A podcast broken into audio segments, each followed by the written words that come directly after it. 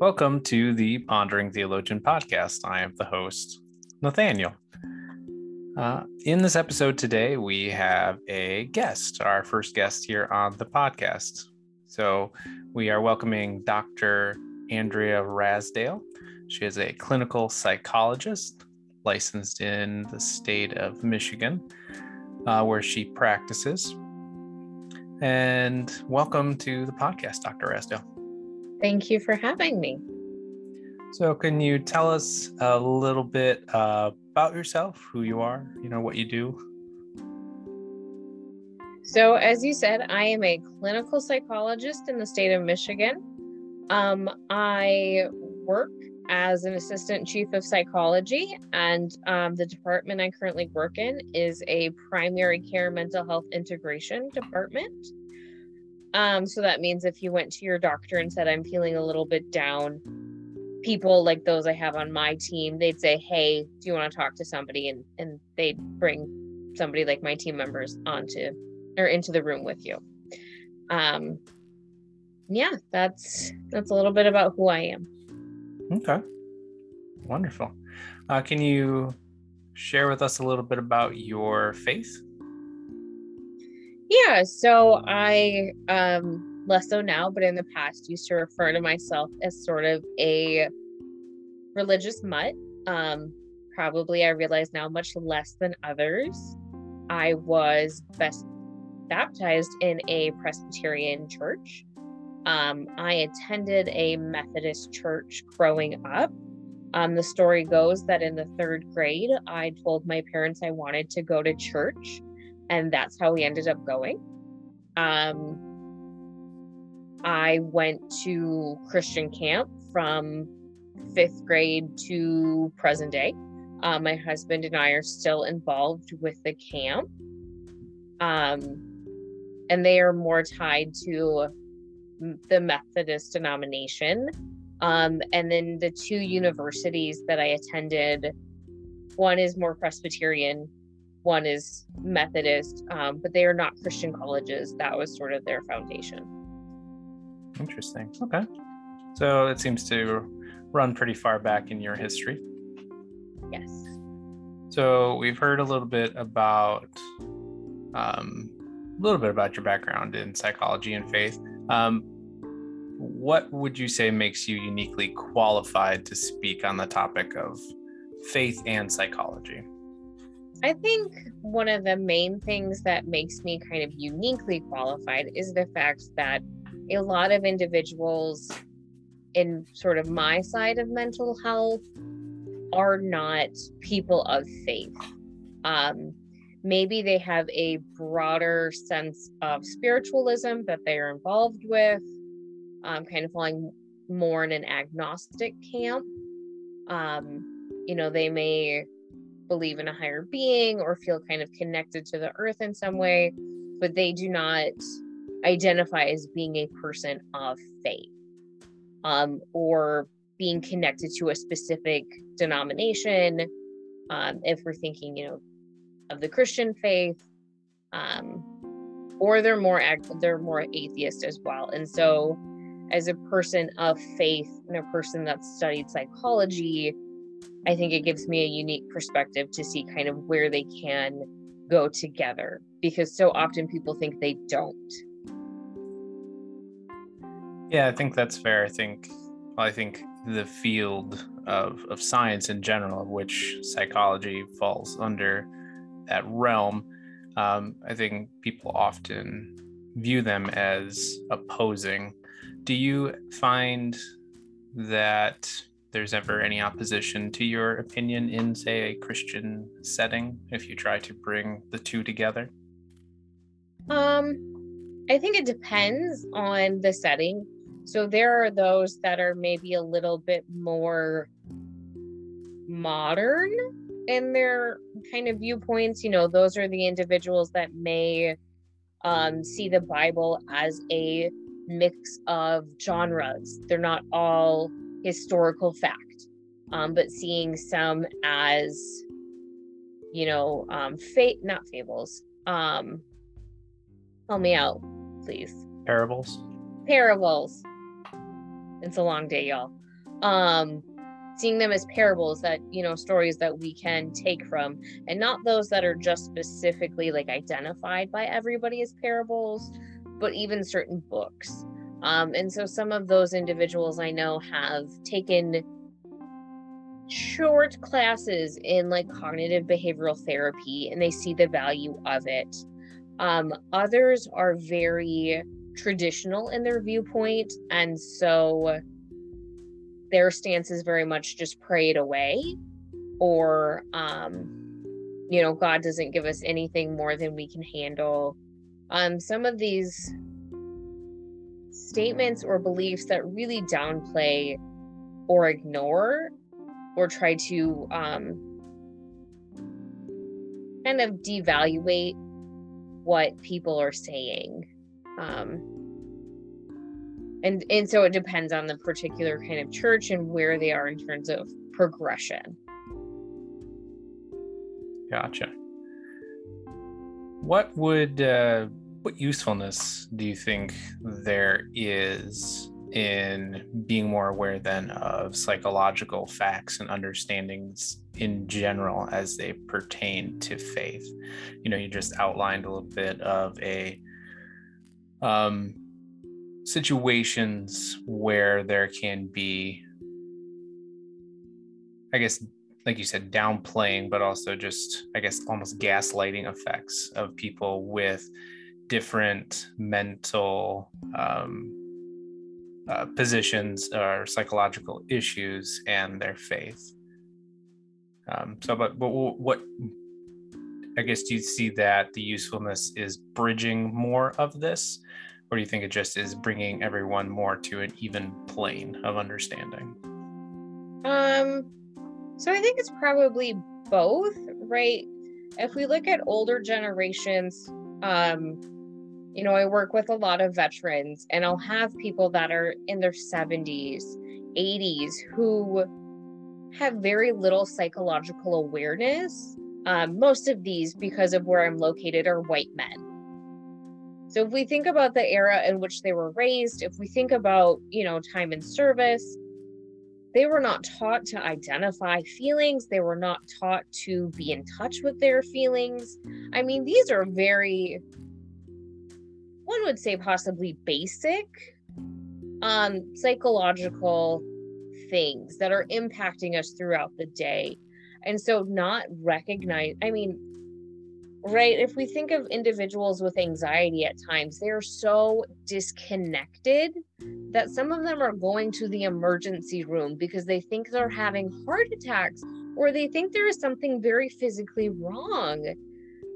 And yes, there is, but it's it's anxiety. It's not a heart attack. It's not you're not dying.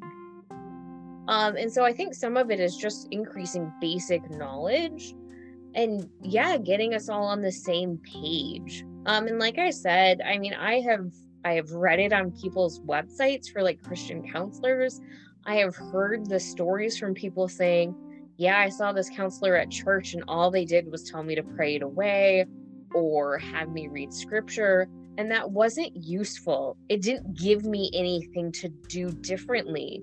I was already praying as much as i think i could have and yet nothing was changing. Um and so i i think it's sort of just getting people basic understanding of how humans function right? I think identifying feelings that's not hard that's basic level. I don't want to say it's not hard stuff because if all you were taught was mad sad glad getting into nuances and understanding what to do with them and that it's okay to feel those ways is going to be difficult. Um and then in terms of faith life is hard life is so hard. And we get this message of like you should always be so grateful and always so thankful and always so happy with the things that god does for you which yes that's true. But like sometimes life stinks and you have somebody that you deeply love that dies unexpectedly. And so like also acknowledging it's okay to have mixed feelings and acknowledging God is big enough. God can handle your anger. God can handle handle your disappointment, your upset. Like bring it all. God will take it.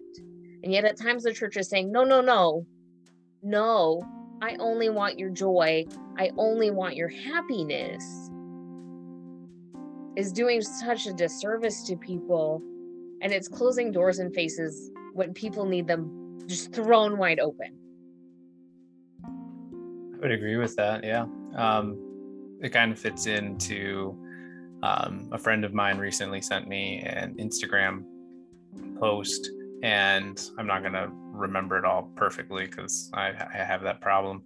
But the the the crux of it all was that if we think of the Psalms, or we think of the Book of Job, or even Jonah, um, lots of places throughout the Bible there is lament. There's deep lamenting, um, and that on Christian radio stations today, where is those songs of lament?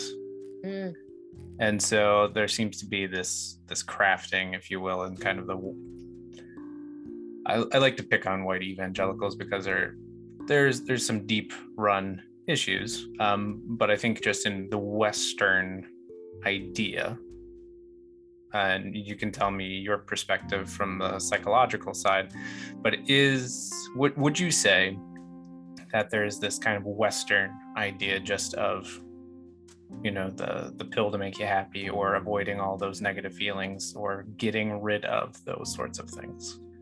So how many times people just want that magic pill or just like where's the button to push? If i can just push this button i'll be happy i'll feel better and it's like oh oh beloved that's not how this that's not how this works a you can take medication i don't do meds I don't prescribe. Um, no interest in prescribing. Some psychologists are fighting for that right. Good on them. Not interested. Um, some people think like I'm going to take this pill and it's going to make me happy, but it's trial and error. If if they get it right on the first try, amazing, amazing. Um, but I find for a number right, the research shows it's supposed to not supposed to be. The best results come from a mix, really, because the medication gets you to a spot where we can make behavioral change. So often people just want to feel better without actually changing anything in their lives. Um, and I think the church does the same thing in their own ways. Like, we just want to stay in the same path. We want to keep doing the same things that we've always done. And yet we feel confused when new people aren't coming in or when young people aren't coming in. But we did it for 50 years, and so obviously it still must be good. So, do you think that is just a problem of willingness to address whatever the fault is? So could be that. Could be like just an inability to see from another's perspective. Right? There's lots of people that really struggle to see outside of themselves. Um a lot of times weirdly I sort of have the opposite where it's like gosh darn I want to be like I want to be mad a little bit longer but I understand from their perspective why they might have done that.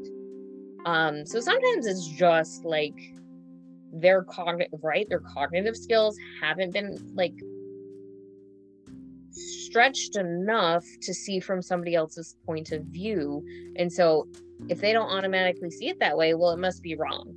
Like why would you think differently than i do? Because they just literally can't understand it. Um and then yeah sometimes you you kind of dig yourselves in too deep. And so you feel really committed and you kind of double down. Or kind of a third you know i'm in a leadership training right now and we're reading a book about change. And they talk about sort of the rider and the elephant. So the rider being that kind of self-control and the elephant being sort of the motivation. Um and sometimes our rider like knows we have a problem but it can think itself in circles. And it just can't figure out a good solution. Or the solutions are just we had a big problem so we must need a big solution. And we don't have the the people or the skills for big solutions. So we kind of think ourselves out of actually changing anything. Sure. Some of what you have been describing is um, environmental issues so to speak environment the environment in which you have been raised, the environment of, of your geographic location, the environment of uh, whatever. The, you are a product of environment in some ways. You know, you talked about the sad, mad, glad. Like if that's all you've been taught, it's harder to move out to the other um, dynamics of emotions. Do you think that there is, I should say, how easy do you think it will be or how much work do you think like there needs to be done to be able to change some of that perception? Do you think that like going back to the sad mad glad that has been an, an understanding for a long time. New hit uh, scientific and psychological um, advances over the last 30 40 50 years has kind of changed the landscape but it doesn't always seem like the Western idea has caught up with that, or parts of the Western idea has caught up to that. What do you think is holding it back, and what do you think needs to be changed? Um, so I think it's some of those same things that I was saying that either people can't understand why others would want to do different. Um, people, I think some of it, right? So if we think of different reasons, there have been splits in the churches um, right, over these kind of big LGBTQ, um, you know, allowing women in the pulpits. Um, some of this is just ingrained discrimination, um, ingrained misogyny, ingrained um, homophobia, like possibly ingrained racism. Um, right? If I have been to a number of churches across our country, and god darn if I've actually found one that was like racially diverse. I have, it's a small handful, right? But it's been across like three or four different states. And I've yet to find one that's like close to 50 50. And these are big cities that I'm going to, right? Um, and so some of it is people like to be around other people like them right? You may look at couples and be like, hey, you guys kind of look alike. Like, that's so funny. Um, and it's like people like to look at, be around people that are similar. Um, and then we get into group think where we just keep kind of building each other up. And, and we may sort of punish those that are dissenters or those that bring up ideas that are different. Um, we may set it up in our churches so they can't actually participate. You know, I heard from somebody about a church where they welcomed those that identified as LGBTQ plus, but like you could be a parishioner, but that's it.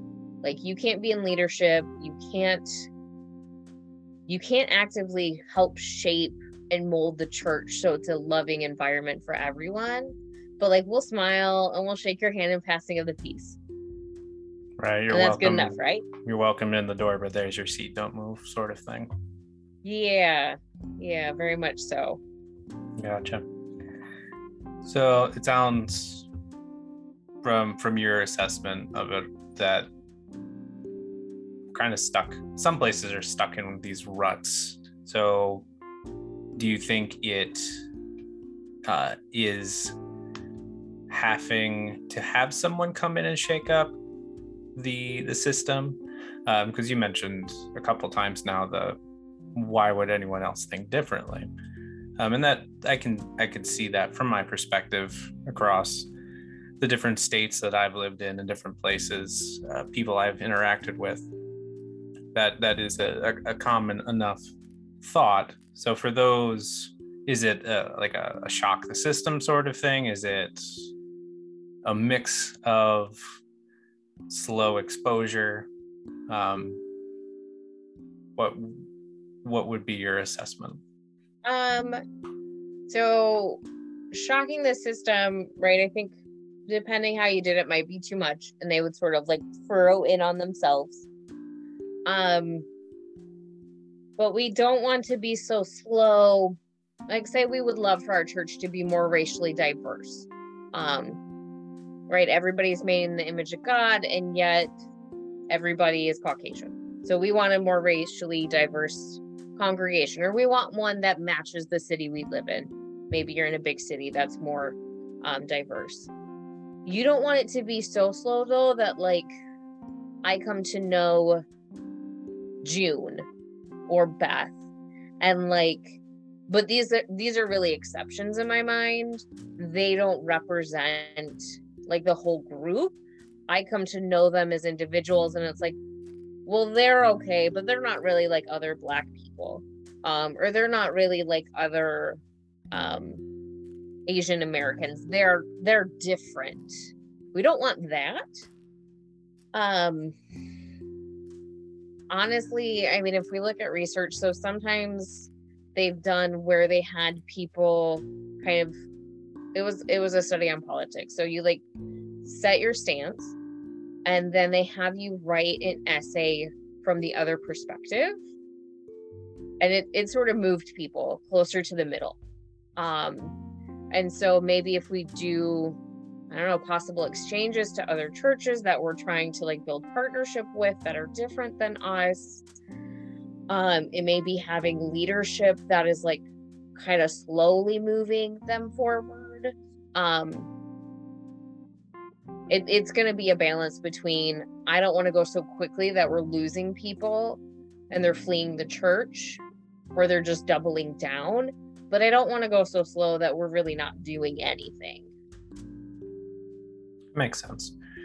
Do you think that um, there is a place for the institution that is um, the church or some denominations getting involved in facilitating those. Um, for instance, there's a church that I know of that they are in the search for a new pastor, and part of their denominational governing uh, body for their region um, part of the rules that that governing body has is you need to at least consider and be trained in uh, like sensitivity training of sorts uh, with different ethnicities and that as you're considering hiring someone you need to have it open and you need to be searching actively for uh, uh for diversity in your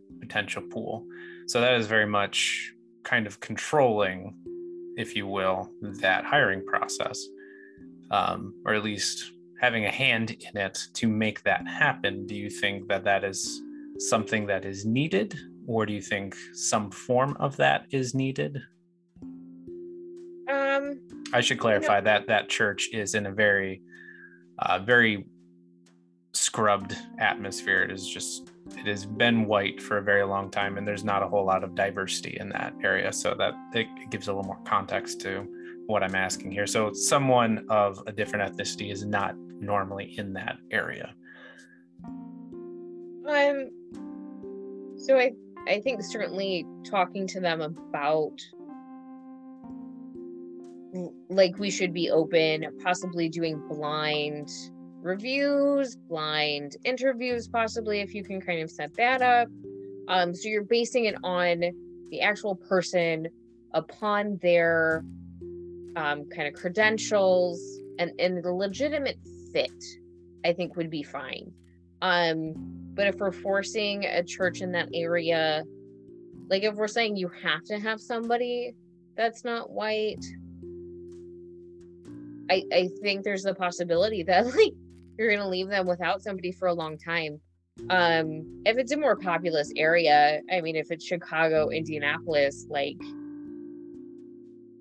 ideally that go with, you know, that go without saying because those are diverse cities. Like you should, you shouldn't have like just a Caucasian applicant pool in my mind if you do like yeah there's something wrong with the church or there's something wrong with the governing body at large.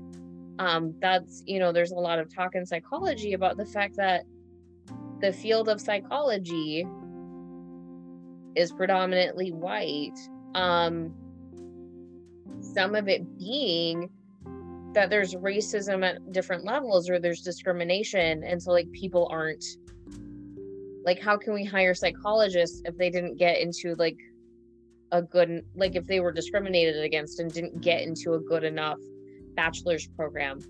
Or if they weren't shown role models to even have the idea like i could become a doctor of psychology and to then start applying to doctorate programs. Um and and so i don't know how much you would possibly know more.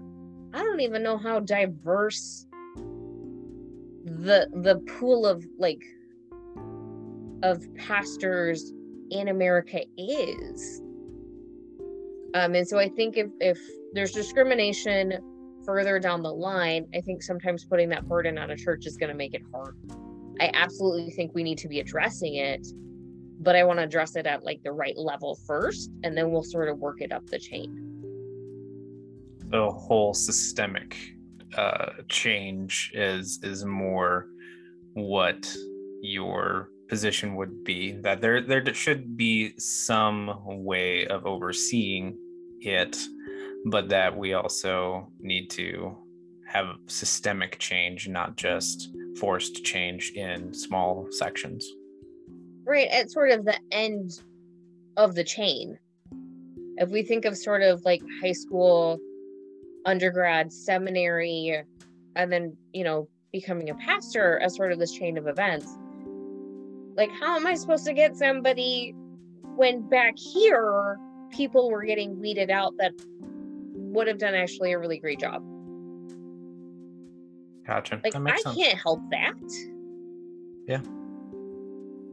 Yeah, I get that. I would like to pivot a little bit away from this. Um, okay. Hopefully, in the future, we can have you on and we can continue kind of down this route. I did want to ask you um, you have a Instagram of where you are uh, active and you put out different thoughts of the day and different things where you address issues. Um, please could you uh, share with us what that handle is and I'll make sure I put it in the show notes. Yeah, so it's Talking Psych with Doc Raz. Um, I do my best to share a little bit each day, as much as Instagram might fight me. Social media does have that um, that problem. I found sometimes when I'm trying to upload episodes. Um, but anyway, on your um, Instagram the other day, you posted a reel with your thoughts about the word try.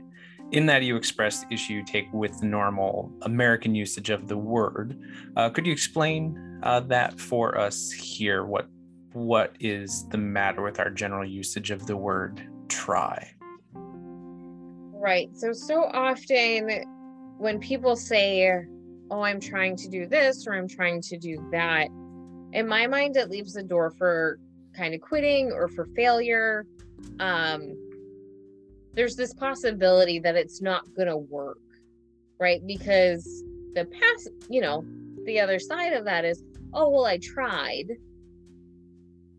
Um and so in that reel i just talk about the fact that like i might tweak the wordage and say that i'm working on it. Or it's a work in progress or like something something along those lines. Um because if it's a work in progress like even if you're not where you plan to be yet or even if it you know there's a lot of roadblocks that you're hitting like you're still in it. You're still working on it. Um and so thinking of right in the church we may have people that say oh i tried to read my bible every day. That means they're not working on reading the bible every day anymore versus i'm working on reading it every day.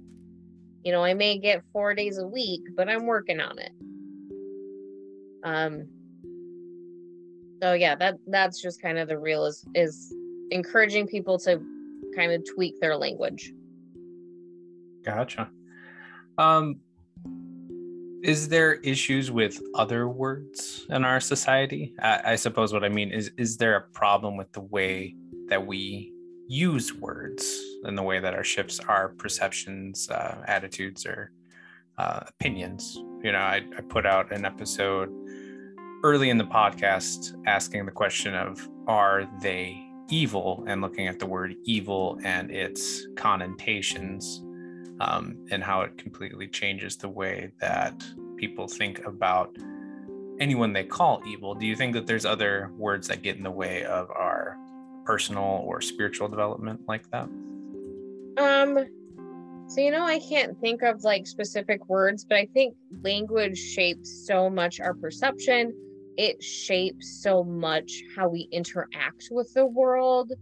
Um, and so, I mean, in terms of psychology, right, depending how we talk about stuff, um, I mean, I've spoken with people where I get, I get frankly a bit frustrated in my seat as a therapist because there's really no room for change in the way they're speaking about things.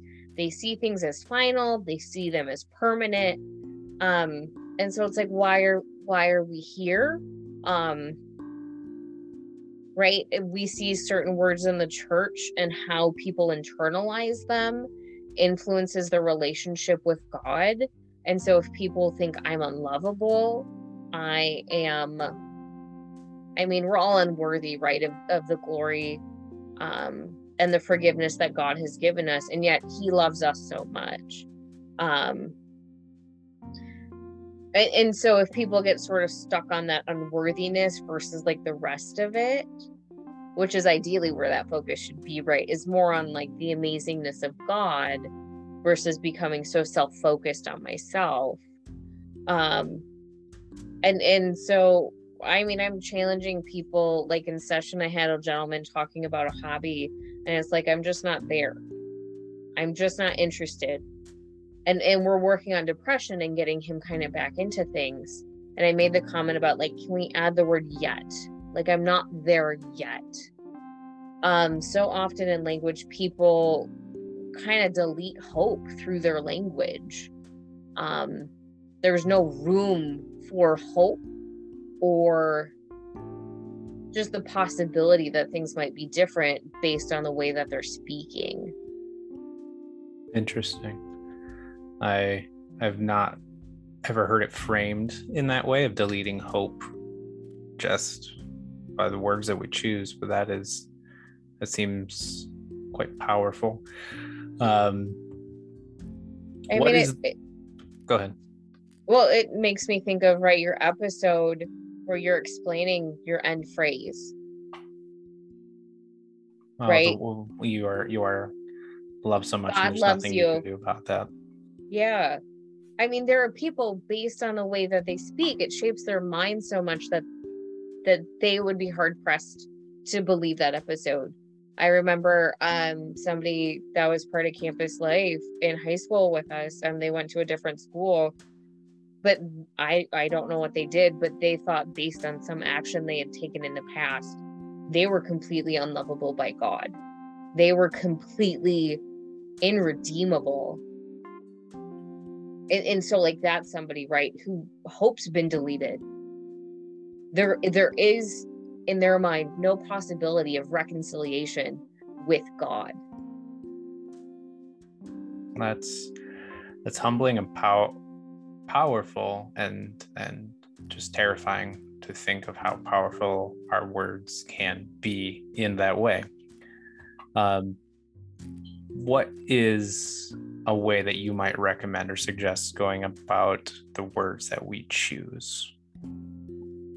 Or a way in which we can better position ourselves in our own minds rather, um, or in the worlds around us to be more successful or more influential to spread that that hope or that love or whatever it may be.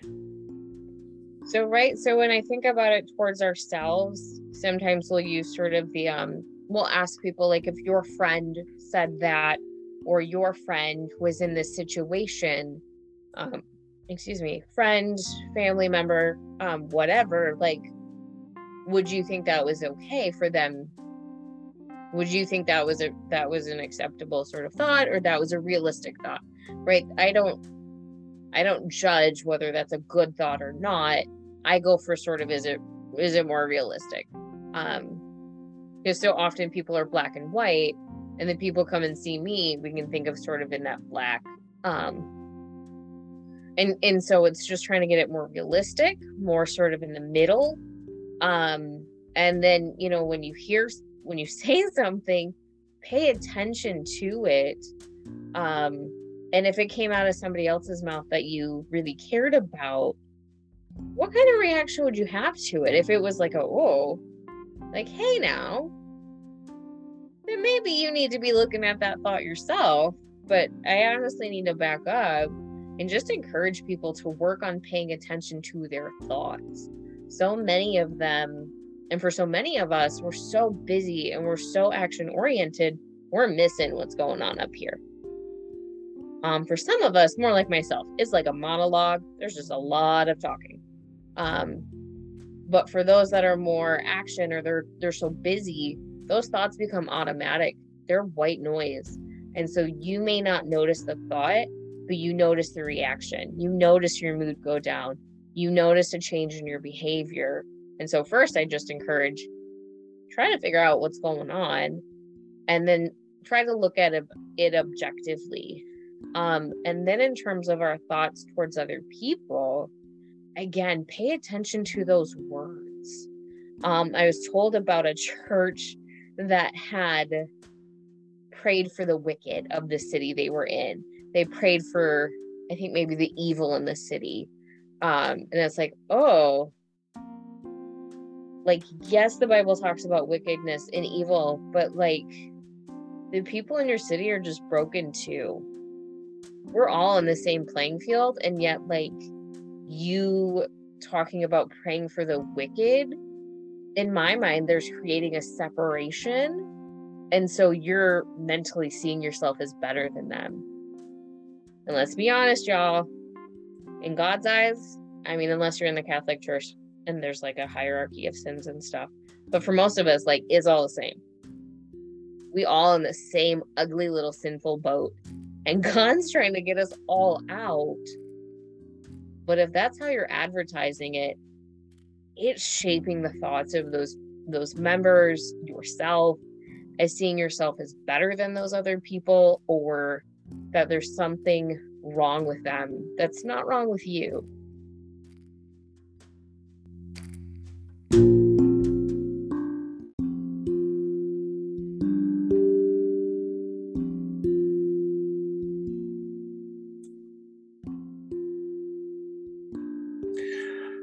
So I what I'm what I'm getting is that the words can completely affect our communities and how welcoming we are even as as a church if the thing that we are putting out there is is I mean, the perception is not very kind if you're calling someone wicked. Yes, like you, mentioned in the Bible, it does describe our actions as such, and we are all of a sinful nature and corrupted humanity. If we want to get real deep into doctrine, there's lots of other words there. But going out onto uh, the steps of wherever or shouting it out on your social media, on the news, whatever it may be, does not create a a welcoming, loving atmosphere. So it completely changes this place that's supposed to be a hope filled and loving building into a place that seems condemning and unkind, hateful, whatever other perception might come from that. Okay. Well, we are running out of time for this episode. Dr. Rasdale, we appreciate you coming on the podcast so much hopefully we can have you back in the future. I know that you are extremely busy. Um, would you mind letting our listeners know where they can come find you, where they can learn more about what you have to say in between now and the next episode you can visit us? Yep. So again, the Instagram handle is Talking Psych with Doc Raz. Um, I have a few other things in the works, but they are not quite up and running yet. But when they are, I'll let you know. We will keep everyone posted. Um, one last question. I know I said we were ending it. What what would you say, or where would you recommend if someone wanted to go find out more about the psychological sciences and um, things like that? Where is the best, the best place you would recommend to go for information or education? Um, I mean, honestly, I can give some like book suggestions. Um, I mean, there's some really good channels on Instagram. Um, there's information out there. If somebody is just saying pray it away, probably run. Um, run far, run fast. Um, it's it's becoming more a part of our culture, right? We see them teaching little ones some really good skills that probably adults need um, but they're starting with younger kids recognizing the value of like mindfulness um, meditation things like that. There's a lot of great apps as well um, depending what you're looking for. Thank you. We will uh, link some in the show notes and on the website. Maybe we can have you uh, write out some suggestions for us to put over there as well Thank you again, Dr. Rasdale. And as we end this episode, let us know what you think. What questions might you like Dr. Rasdale to answer the next time that she is able to come on the podcast? All of our contact is down in the description. You can go to the website, we have social media, you can email us. Remember, God loves you so much, and there's nothing that you can do about that. We will see you in the next episode. Thanks for having me. Thanks for coming on, Dr. Rasdale. Bye.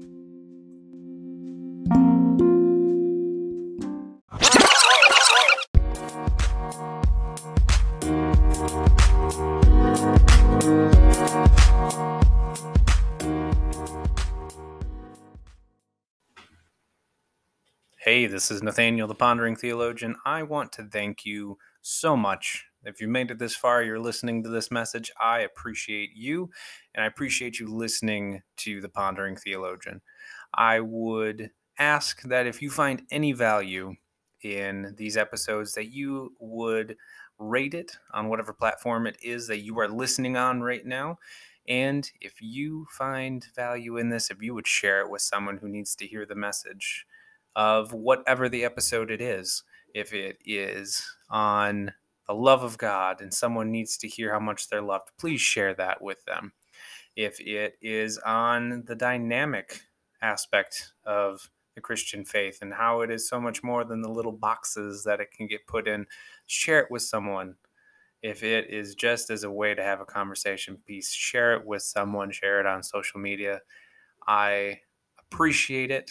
I appreciate you sharing. I appreciate you talking about it. I appreciate you rating the podcast. It helps the podcast out and makes it so that we see the need and the value in creating more content. So, thank you from the bottom of my heart, and I'll see you on the next episode.